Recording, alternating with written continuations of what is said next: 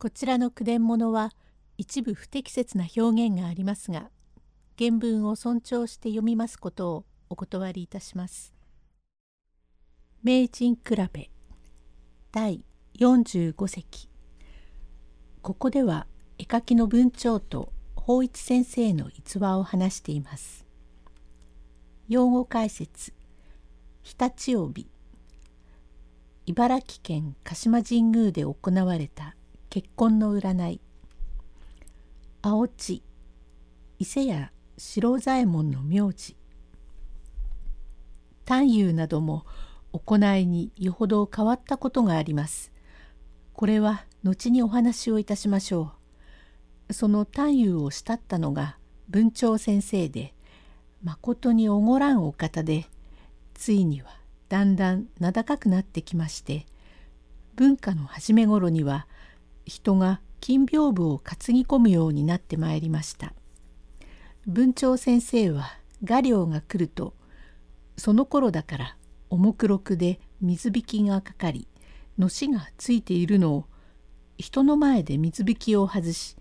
のり入れに貼り付けてある二分金や一分銀を剥がして、たもとの中へ入れてしまい、その包み紙を広げて、ずっと壁の小縛りにいたし、これ山水を書いたり、名所などを書いておきまして、口部長法で思うように話ができない。来る人が、こりゃあ良い軽食で、これは下見の裏だが、あそこはこうではない、などという人の話を聞いて、絵の手本にしたという心がけの違ったもので、前申し上げる通り、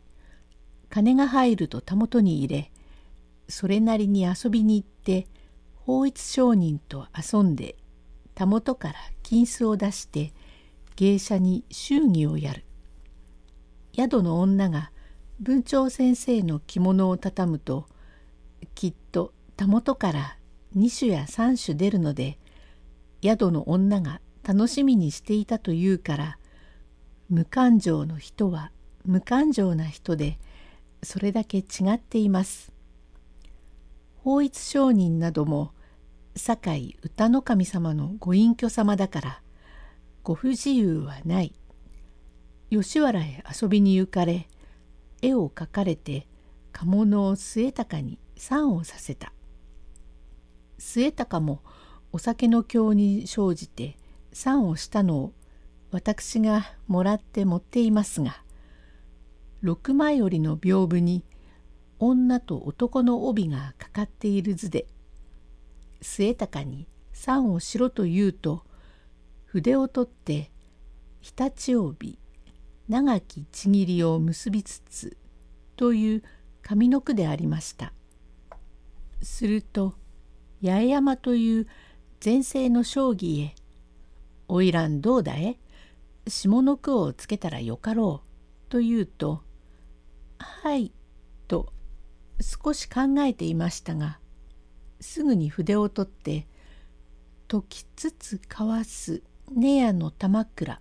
という下の句をつけたは、まことに関心なことでござります。芳一商人はその頃香川という花魁を受け出して自分の妾にしましたが、だんだんこれが年を取るに従って剃髪をさせておびくでいますが、里言葉を直させない。常の言葉では面白くない。吉原に遊んでいるようで面白いから、里言葉を直してはいけないと。ざますありんす、そうでござりんす、持ってきなましよ、おあがんなはいよ、なんて、それが60ばかりのおびくさんだから、少しおかしかったろうが、そういうふうに心がけが違っています。蔵前の伊勢屋四郎左衛門、かの伊勢四郎と申す有名な青地のご先々代におあたりのお方が、どうかして文鳥先生と芳一商人様に彩色物を書いてもらいたいと言って、根岸へ行って上人様を招待して、その頃だから暗没に乗って参ると、すぐに床漬けへ厚ぼったい座布団を敷いて、これから屏風を持って参り、主人、甚だ粗末な屏風でございますが、お筆をいただきたいもので、一層は文鳥先生に願いますつもりで。商人、ああ、書いてやる。酒をつけろ。へえへえ。これから長袖のお料理をとって、主人は慎んでおり、番頭がお酌をいたし、ベロベロに酔ってしまい、商人、今日はもう酔ってかけんから。へえへえ。二度目に来ると、